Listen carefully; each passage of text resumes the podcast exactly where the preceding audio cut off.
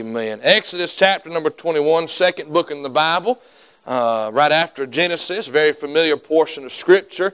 Uh, book in the Bible, it is the story of Israel being led out of Egypt by the Lord. Amen. And going through the Red Sea and all of that wonderful stuff. Exodus chapter 21, God has begun to give the law. Exodus 20, He gives the Ten Commandments those wonderful uh, laws to live by. He said, Preacher, we're in the New Testament. We are in the age of grace. We're no longer on the law. We are not, but the law is still good. The law is still, it's still good for you not to go kill nobody. It's still good for you not to covet your neighbor's wife. Amen. And so that the law is still good. But look at Exodus chapter 21. We'll start in verse number 1. We'll read a few verses this morning. Just give what the Lord's put on my heart. Look at verse 1. It says, Now these are the judgments which thou shalt set before them. This is God speaking to Moses, and Moses therefore to speak to the children of Israel. Verse number 2 If thou buy a Hebrew servant or an Hebrew servant, six years he shall serve. And in the seventh he shall go out free for nothing. If he came in by himself, he shall go out by himself. If he were married, then his wife shall go out with him. And if his master hath given him a wife, and she have borne him sons or daughters. The wife and her children shall be her masters, and he shall go out by himself. And if the servant shall plainly say, I love my master, my wife, and my children. Saying in the message this morning, so preacher, how do I love my children? And how do I love my wife better? How do I show greater affection to my family and to my spouse. Well, you got to love your master first. You got to love the Lord first. It all flows down from there. If the servant shall plainly say, verse 5, I love my master, my wife, and my children, I will not go out free. Then his master shall bring him unto the judges. He shall also bring him to the door or unto the doorpost, and his master shall bore his ear through with an awl. He shall serve him forever. Let's pray to Heavenly Father, Lord, we do come before you this morning. Lord, we sure are grateful for Calvary. We are sure thankful, Lord, that every sin of every man, every woman, every boy, every girl, from the days of Adam all the way to the day and into the future has been laid upon your precious Son, Jesus Christ. Lord, He bore in His body our sin. He paid and, and satisfied the wrath of God through his sacrifice. We sure are grateful, Lord, that you did not stay on that cross, but Lord, on that third glorious morning, you rose again. Lord, bringing eternal life and proclaiming it to every man. We are thankful, Lord, for the gift of salvation that does not come from our good works. It does not come from our ability or our strength or our knowledge, but it comes through, through the finished work of Christ. And I ask you this morning that you hide me behind the cross, or would you get me out of myself and fill me with the Spirit of God. Lord, help me to preach the message, Lord, as you desire it to be preached this morning. God, help me to preach with clarity and understanding, with truth and compassion, with love and grace. Father, help us this morning from the Word of God. I pray that we work in the hearts and lives of every person that is here. None of us are here by accident. Lord, all of us stand in need this morning to hear from heaven. And I pray, Lord, this morning you just do a great work in and through the pews in our nursery, in our children's church program this morning. Thank you, Lord, for what you're doing here at our church. We sure are grateful to be a part of it. And Lord, if there's somebody here that doesn't know you as their personal Lord and Savior, I pray, Lord, today you'd work on their heart. Lord, show them their sinful condition. Run them by Calvary, or where they can see you die for their sins. Lord, run them by the empty tomb, Lord, where you rose again the third morning. Or draw them unto yourself and save them by your grace. Lord, we love you. We thank you. In Jesus' name we pray. Amen and amen. You can have a seat this morning. Thank you so much for standing if you're able to. As we read God's Word, give you a chance to, uh, your feet to stretch a little bit, your legs to stretch a little bit, and it makes it easier for the kids to get out as well. But Exodus chapter 21, and here's the thing I love about my Bible is my Bible, in its context and preached correctly and taught correctly, it tears up a lot of men's theology. It tears up a lot of men's opinions and men's beliefs, and I like it that way. Because this book is true, and if I'm wrong, I need to get with the book. I need to line up with the Word of God. With that being said, as we look at Exodus chapter 21 this morning, this will be what you would call a typology message. In essence, we are going to look at these characters that we find in Exodus chapter 21, and we'll see a type or a picture of ourselves in Exodus chapter 21. Matter of fact, you can preach the same chapter and you can see a picture of Christ as well. But I'm glad this morning as we look here and we look at Exodus 21, the Bible is clear on some things. And here's the thing, what you've got to learn is that you can't always believe what you hear. Just because a man says it loudly and just because a man says it boldly and just because a man seems like he knows what he's talking about, what you need to do is take whatever I say this morning and filter it through the Word of God. I'm not above making mistakes. I'm not above saying the wrong thing. But I'd encourage you to get a walk with the Lord and a, a relationship with His Word that you're able to take what I say this morning and say, does that, is that really what the Bible says? Matter of fact, if you believe everything you hear, then you believe that God is a God that is full of hate. That He sends people to hell because He is angry and He's mad and He takes pleasure in it. That's not what the Bible teaches. The Bible says he is full of compassion and mercy. He is long suffering. He's not willing that any should perish, but he cannot make a choice for anybody. Nor will he make the choice for you. He has left that in your lap this morning. He's not a God full of hate, but of compassion. Or he's a God who is for murder. Matter of fact, he said, Thou shalt not commit murder. God is not a God of murder. He is not in heaven just waiting to pour out his wrath upon man. If he was so, then why would he send his son to die for us? To pay a price that he did not have to pay. He's not a God full of murder. He's not a God full of hate. Nor is he a God that is for or supports slavery. You say, well, preacher, why would you bring that up this morning? Because Exodus chapter 21, when you go down to verse number 2, it says, if you buy a Hebrew servant, it carries the understanding of a bond servant. Some would use the word slave, but I, I, firmly believe this morning the better word there is a bond servant. And then you say, well, if Exodus 21 is in our Bible, and here's God giving governing commands and instructions considering this issue of bond service, it seems like He's a God who is for and justifies slavery. Well, you've got to study in this context this morning. God is not for what you and I understand slavery to be, what we've seen practiced here in our country and really around the world. Well, what's the preacher? What, what is that? God was never for people going and grabbing people against their will and forcing them into servitude. Matter of fact, what we see taking place here in Exodus chapter 21 is not a forced uh, service, a, uh, a forced uh, labor here, but rather a man in Israel, or who was part of the nation of Israel, if he had a debt that he could not pay on his own, he could go to a man who had the means and the ability to do so and said, If you pay my debt, I will serve you. I will be your bond servant. Not only in that case, but if a man was caught stealing, if he had committed theft, he could go to the guilty party and say, I, I don't have the means to pay it back now, and I should not done that, but in order to make things right, I will serve you until the debt is paid. And this is the understanding of Exodus chapter 21 that God is giving these governing rules and regulations. Notice the Bible said, if thou buy, it wasn't like an auction block. It wasn't as if you would go and you'd, you would stand there and you would grab somebody from their home and put them on an auction block and say, bid on them but rather they have, they have a debt that they cannot pay. And they have turned to one who has the means to do so. And now they are saying, I will serve you until my debt is paid off. But notice in verse number two, the first thing we realize considering this bond service is that there is a term that has to be kept. Look at verse number two. If he come in by himself, excuse me, verse number two, if thou buy a Hebrew servant, six years he shall serve thee. In essence, it didn't matter what the debt was. If the, the, the man who is going to take the role of master here, he all could only put that man or, or was only required or allowed to make that man work for six years.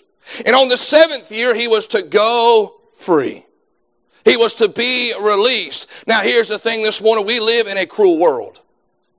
We live in a world that is selfish, that is power hungry, that is money hungry, that is control hungry. And I, I, wish this morning I could say that every man in Israel followed this to a T. More than likely they did not.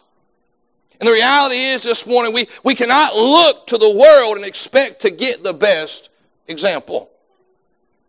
But we're going to see this morning as we look at there was a term that at six years, whatever the debt was, whether you owed a hundred dollars or whether you owed a million dollars, whatever it was, at six years you were given the opportunity to go free. That's what the law stated. Then the seventh year you were released from the bond. But we see here, if he left out, if the servant left out, he was only to take with him what he brought into the arrangement. If it was just himself, then he left with just himself. But if it was him and his wife and his family, then they were free to go as well. And we're going to see this one. There was a term. It was he was required to serve. But notice there was a clause in verse number five. If the servant shall plainly say, I love my master. See, verse number four gives us understanding. Now, if the master had given him a wife and thus given him children, you say uh, then when it was time to leave, if, if there were the master's gift and the family stayed with the master and the man was set to go free. And the reality was there was, if you were you're getting your debt paid and you found you a good master, one who, who, who worked with you, one who helped you, one who, though he did not have to, he gave you blessings. The point here we're going to see this morning is that there was a desire not to leave. There was a desire to stay. And here's the reality, but you didn't have to. You could leave it all behind. He'd have to forfeit all the master had given him. But there was a clause in this. Verse number five, the servant wanted to keep it all, if he wanted to keep his wife and his children and all that the master had given him, look at verse number five, the servant would plain, shall plainly say, I love my master. That word plainly means he wasn't being forced to. In essence, the master wasn't behind and turning his arms and, and, and, and, and poking him and prodding him and saying, Listen, you better say that you love me. You better say it loud. You better say it clear. You better say it so everybody can hear you in our town. But rather, when the servant stepped back and said, I love my master.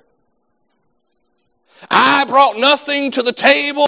All I brought was debt and pain and hurts and wrongs and, and failures. And he brought me in. He paid a debt that he did not owe. He paid it for me. And I've learned that through this experience, I love my master. See, that's why it was important to reach out to the right kind of master. Because there were some, no doubt, in Israel that would have taken advantage of you. Oh, I'm fixing to work you for six years. And I'm going to get out of you far more than what you owe, per se. Well, I'm glad this one I found a good master in the Lord Jesus Christ. I'm glad he takes good care of There was a clause. Oh, I love my master. I will continue to serve him. My life is far better serving him than doing it on my own. And when that declaration was made, that declared statement had taken place, the master would grab the servant. The Bible said in verse number six, the master would bring him unto the judges, the, the authority in the town, and he would do a ceremony. It's a rather interesting ceremony. it's, it's one that I, I, it's, I've never seen it done in person. The Bible said the master shall bring him unto the judges. he shall also bring him to the door and under the doorpost, and his master shall bore his ear through with an awl. that makes me feel real manly. Why do you say that, preacher? Many years ago, I got my ear pierced. I didn't go to the door. I didn't go to the doorpost. No man came to me with an awl. Where'd you go, Preacher Claire's? In the mall. 16 year old Tate Wagner. Whew. But there was a ceremony, there was a public declaration. It was before the judges. It wasn't, it wasn't forced, but rather it was genuine. And there was a public identification. There was the piercing of the ear in verse number six. And the master shall bore his ear through with an awl. That's where we get our, our, our term earmarked. We earmark something. It is used for a specific purpose, a specific reason. and he shall serve him forever. Now, this process was not to prove ownership, but rather it was to prove loyalty. I love my master.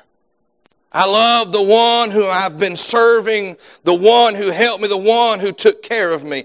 In this morning, I, I'm going to do my best to help you and I to understand that as children of God, those of us who have been saved by the grace of God, we have been purchased, we have been bought with the price. Our debt has been paid for by the Lord Jesus Christ. And we look at Exodus 21 and say, Preacher, where do I fit in in this story? The reality is we fit in the bond servant and Jesus fits in as the master.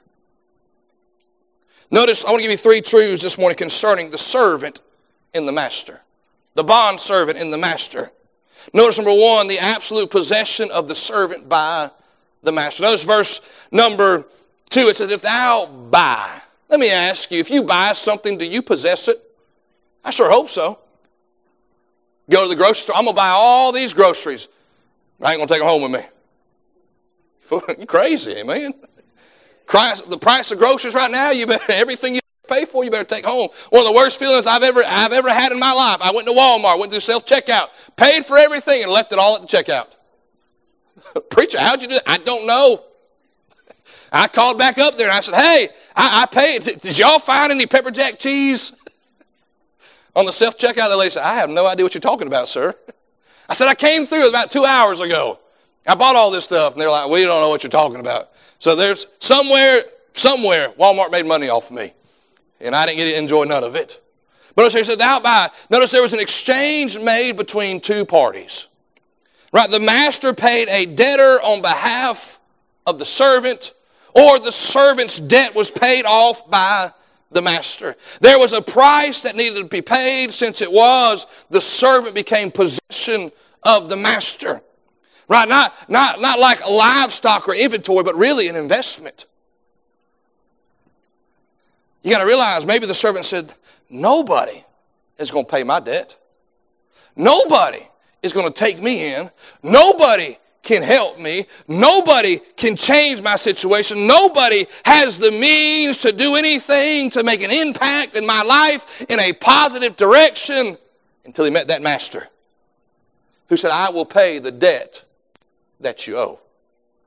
I, will pay what is required. Notice this. I, maybe maybe that, that, that, that master looks out of that person who is uh, asking for the help and he says, You know what? I, I see a great plan in this servant. I see a great a purpose for this servant. I, I have a promise for this servant. Really, it's going to become this. It boils down to this. The promise that you and I have as believers is that Christ is mine and I am his. I am his possession this morning. 1 Corinthians 7, verses 22 and 23 says, For he that is called on the Lord, being a servant, is the Lord's free man. Likewise, also he that is being is called being free is Christ's servant. You are bought with the price. Be ye not servants unto men. Here's the thing this morning. I can't pick which master you're going to serve. I can't pick which master you're going to trust in. I can't pick in where, where you're going to try to get your debt paid. You're going to try to get your help from. But I can say there is only one good master. There is only one real Lord this morning. There is only one God this morning. And I found out 2,000 years ago he paid a debt that I owed. So the Bible said the wages of sin is death. And we see this one that the reality is we are sinners by birth, we're sinners by nature, we're sinners by choice, we've all failed, we've all messed up, we've all lied, we've all, nobody taught us how to do it, that's how we are. And because of that sin, we're separated from God. And yet Jesus, because He loved us so much, came and died on the cross of Calvary and paid the sin debt for you and I. In essence, He is in heaven saying, I will gladly be your master. I will take care of you. I will provide for you. I will bless you but you have to accept me. In essence, more, he's not going to force himself to be your master. He's not in that kind of slavery business. But more, he'll more than gladly pay and has paid your debt. We had a debt that we could not pay, and yet the Lord paid a debt he did not owe. If I love my master, I will see myself as his possession. I've been bought with a price. Peter says, For we are not redeemed with corruptible things such as silver and gold, but we've been purchased with the precious blood of the Lord Jesus Christ. He gave his life for you and I. He paid a ransom that I owed. He paid a debt that I owed. And I found out the day, April 3rd, 2015, the day that I made him my master. I said, Lord, I'm coming to you. I can't pay this debt. I can't fix this anymore. I can't change this. But Lord, you can. The day that I entered into that relationship with him, can I say, I plainly have to say, I love my master.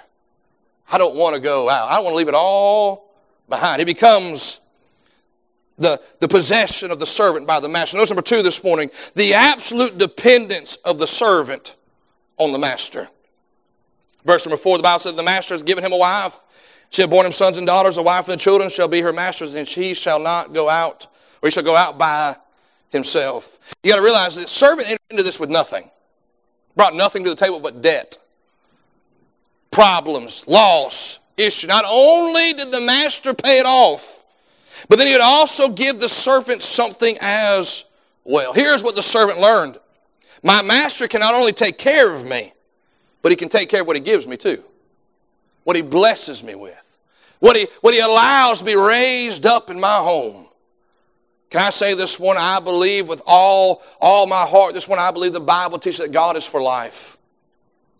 And if God places life in a womb, He will take care of it. He will provide for it. But notice this, a servant had to learn that. What he gives me isn't actually mine. It's his. I'm to be a steward of it. I'm to use it for his glory. so what do you mean by that, preacher? I, I don't know exactly where you work, but I'm pretty sure there is company property wherever you are. And wherever you work. I, I'd encourage you when you go to work tomorrow to walk in there and, and claim that property as yours. This is my stapler. This is my desk. These are my chairs. To learn real quick they ain't. They're going to say, no, that is the company's. You do not bring it in here, and you ain't going to take it out here. And if you do, you ain't coming back in here. Cabinet shop I worked in, the joke was if it wasn't bolted down, it's going to get stolen. And things got things just went missing. I can't tell you how many times my tape measure just go missing. The one the company gave me, I'm just going to ask for another one. Quit stealing mine. It's not mine, it's the company's. But I said the servant had to learn what he gives me isn't actually mine. That's why when the time that six year period came up, if the master had given him a wife and they had children, in essence, they were not the servants, they were the masters. And do you realize this one? Everything that you and I possess in this life, it is not ours. It is on loan from the Lord Jesus Christ. We are to be stewards of it. We're to use it to glorify whether it's our money, whether it's our time, whether it's our talent. It is all from the Lord this morning. It is not ours. And when we learn to realize that everything that I have and everything that I need is not mine, but rather it is the Lord, you will learn to depend upon Him. And He will provide exactly what you mean. You say, well, preacher, that's mean of the master to do that. How dare the master take away what he has given to them? I'd actually argue that it's rather selfish of the servant to say, You gave me all this, I brought nothing in. You gave me all this, now it's mine. That's a rather selfish statement to make. Notice this, he wasn't required to give anything to the servant. You know the Lord's not required to give you and I peace. He's not required to allow you and I to experience joy. He's not required to settle your heart. He's not required to comfort you. Those are all things He does far above the debt He paid for us. We begin to claim those things as ourselves. It's rather selfish. See, here's the thing. You'll have to make a choice. Am I going to stay with my master? Am I going to stay with the Lord Jesus Christ? Or am I going to go try this thing all, my, all by myself again? Do my own power, my own strength, my own ability. Here's the thing to stay with the master is to continue to depend upon him and to gain more than you ever deserved. But to go out from the master and depend upon yourself, you'll lose just about everything he gave you.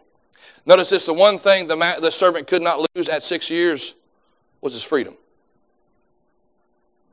Why? The, the price had already been paid. Can I say this morning? Once you're saved by the grace of God, you can't lose that. You're saved for all eternity.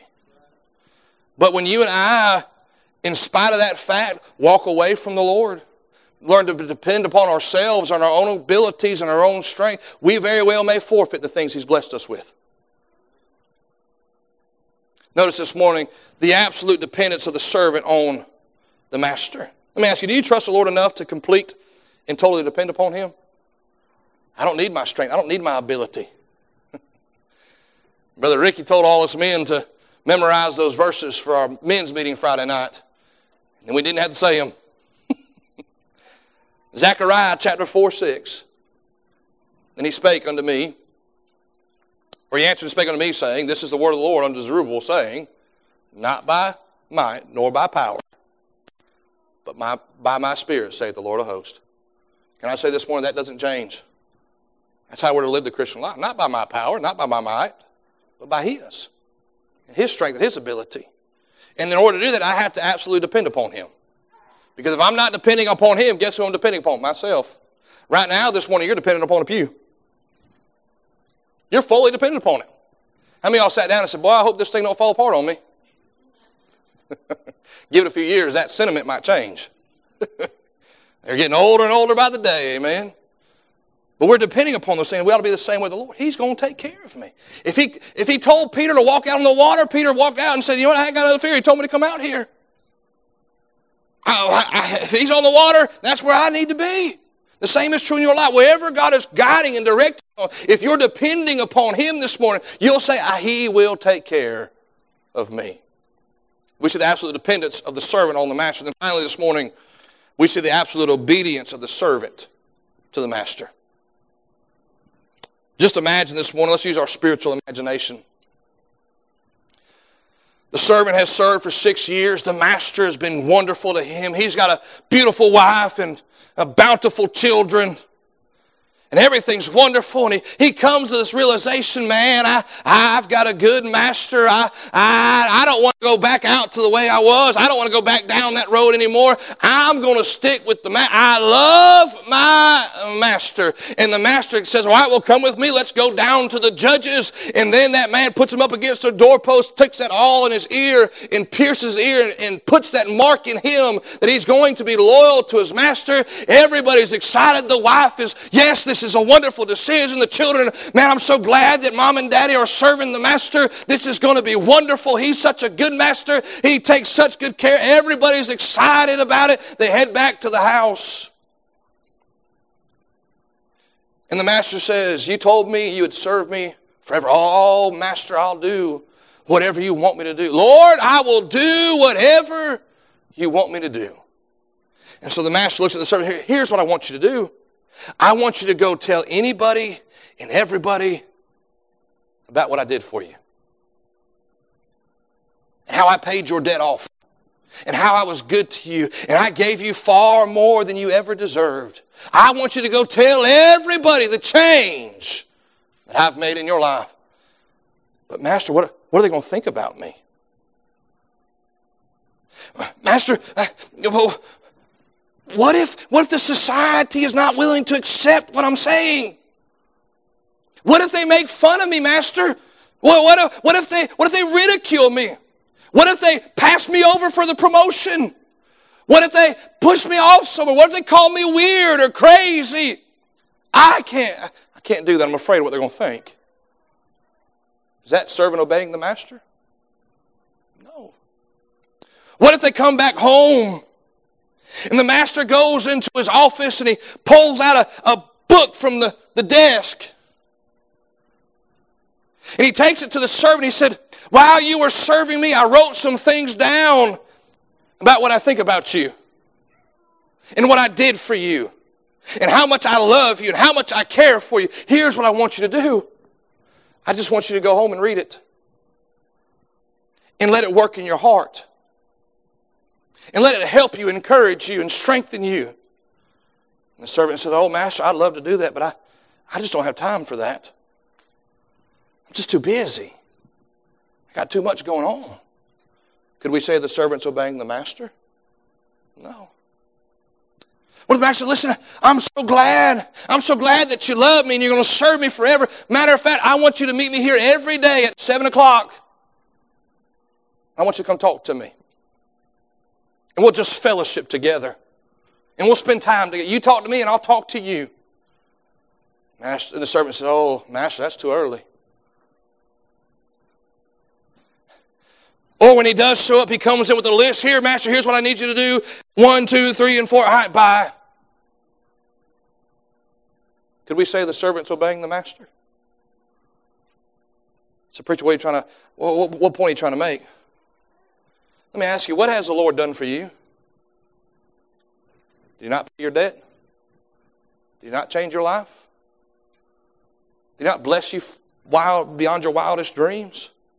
Oh, preacher, he's done that. Would you not raise your hand and say, I love my master? I love the Lord this morning. You know, he's told you and I to tell others about him to share the gospel with them, to tell them what He has done for us. That's what your testimony is. Has He not given you a, a letter that He's wrote to you? About what He thinks about you? And what He did for you? And how much He loves you? And how much He cares for you, what He's promised to you, and all He said was read it, study it, meditate on it, dwell upon it? Let me ask you, are you being obedient as a servant to the Master? When's the last time you talked to him? He said, If you'll show up, I will fellowship with you. I will speak to your heart. I will encourage you. I will strengthen you. Man, we get so busy, don't we? Life, life goes so quickly.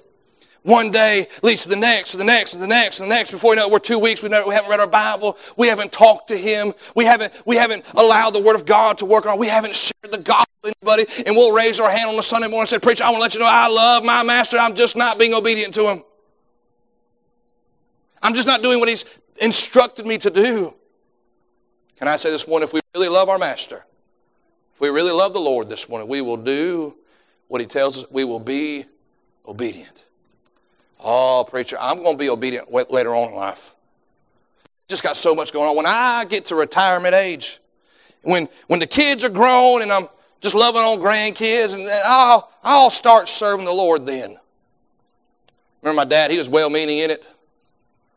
He told me when I was 18 years old, he said, Why don't you just go to college, get you a degree, become a chemist, and then when you get older, you can do that preaching thing.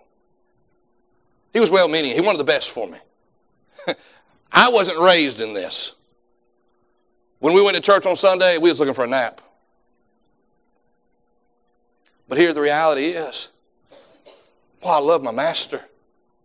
I love my Lord this morning. So much so it's my heart's desire to obey him. I read something this week and said in the 1900s, uh, the British Army had a rule book for every soldier. They were giving it to them when they enlisted, and they were to memorize it and to live it. And in that rule book, it said that the, the soldier was expected to obey any command in one sixth of a second. Whatever command was given to them, they were to respond to it and to obey it in, in, in one sixth of a second. And they said that was long enough for the command to register in their brain, and then from their brain to register into their members. Whatever the command was given, they were to obey it immediately. Can I say this morning, the best kind of obedience that you'll ever give the Lord is immediate obedience. Now, all right, Lord, three years from now, I'm going to start this up. Lord, today, right now. Lord, I love you. You are a wonderful master. You're a, you've given me so much more than I ever deserved. Lord, whatever you want me to do, wherever you want me to go, however you want me to do it, Lord, yes. That is my answer. And not just a desire, but Lord, I'm going to put action behind my words. And I'm going to do what you've called me to do. Let me ask you this morning do you love your master? Oh, preacher, I love the Lord this morning. Let me ask you are you his possession? Are you depending wholly upon him? Are you obeying him this morning? I love my master because he has been so good to me. Let's stand this morning, every head.